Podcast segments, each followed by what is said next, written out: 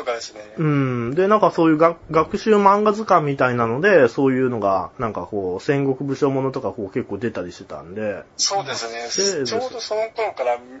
そうですね。そう、なんか僕、真剣ゼミとか、なんかそういうのやって、やってたんで、そういう漫画。ああ、懐かしいです。今もありますけどね。ああ、今もあるんですかね。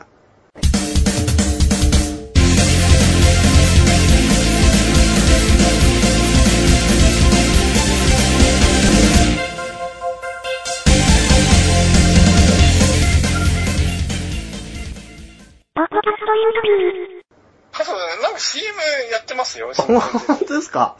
それなんか僕、はい、赤ペン先生とかいうのもあった、ありましたね。知ってます？ありました、ありました。知ってます。なんか、いや、自分もなんか軽くやった記憶がありますね。村上さんは僕結構若いと、確か若かったと思うんです。僕の時は、僕その地元が岡山、はい、岡山なんですよ。はい。で、その、あの、真剣ゼミの会社って、あの、今、ベネッセコーポレーションって言いますけど、まあ今も多分岡山に本社があるんですよ。で、もともとその福武書店っていう名前で、まあ今と同じ岡山にあって、あの、最初はですね、あの、生徒手帳の会社をしてたんです、専門の。もうだいぶ昔ですけどね。生徒手帳からそういうのをやり出して、あの、真剣ゼミやり出して、あの、ブレイクしたんです。ええ。懐かしいですね。はい。高校とかも、の時とかもじゃあ、相当いろいろ学ばれてたんですか？中学、高校と。そうです。高校はどちらかというと部活に明け暮れてた。まあ、まあ、それなりになんか、はい、意識はしてましたけど、一番、なんですかね、歴史を好きだった中学さんねん生ですかね。中学さんねん生の時に、うん、はい。また、何思われて。まだ出た。中学さんねん生の時に、その、歴史の担当の先生が病気になってしまって、代わりに非常勤の先生が来たんですよ。その人が、もう、と結構私、馬が合いまして、あの、家に遊びに行くぐらいすごいお世話になったんですね。へぇ、僕そこまで先生にしたことない、ないです。そうです。私も今までです、本当に。もう、後にも、本当にその人、とだけが一番先生のな、いろんな先生の中で親しくお世話になった方かなっていうぐらいなんですけど。その先生って若かったんですか？非常勤っていうか大学生と。そうですね、大学院を出たばかりの方だったんで、多分当時言ったら本当に私、うん、にじゅう、にじゅうごぐらいなんですかね。なんか本当に若い、うん、若くて、なおかつすごい面白い方だったんですよ。あの、本当に他の生徒からもすごい慕われてて、はい、すごい、あのー、授業がものすごく面白かったんですよね。内容が、授業の。内容もそうですね。などっちかというとなんか雑談が多い方だったんですけど、本当に面白くて。あ、でも、中学さんねん生だと受験とかだったじゃないですか。えー、まあ、どっちかというと歴史ってそんなに重要視されないことが多いんで、あんまり、あのー、まあ、面白い授業だったんですけど、そこまでみんな、その先生に、何だろう。接することなかったんですけど、自分はもうものすごく馬があったので、あの、もう歴史のノートとか、ちょうど時代ももう、確か日清戦争から大東戦争に至るぐらいを勉強してたので、確か。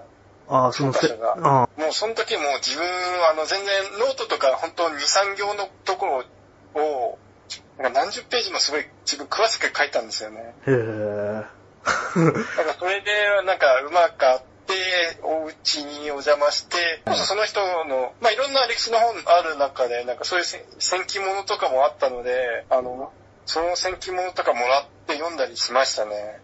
それいい先生ですね。あ、そうですね。その先生はその先、専攻がやっぱり歴史、大東亜戦争とかだったりしたんですか？いや、全然そこは関係なく、本当全般的に、どっちかっていうと、戦国時代が詳しかった先生でしたね。へぇー。ああ、じゃあ。それはすごい、は、はい。ああ、学校の先生も。大東戦争は知ってたっていうぐらいで。うーん。ここまで深くは知らない方だったんですけど、まあ本当にいろんな本とかあって読みましたね。歴史のその裏舞台的な、裏話的なことを、まあ授業で結構話されてて、そこが村雨さんのなんかそのツボにはまった的な感じ。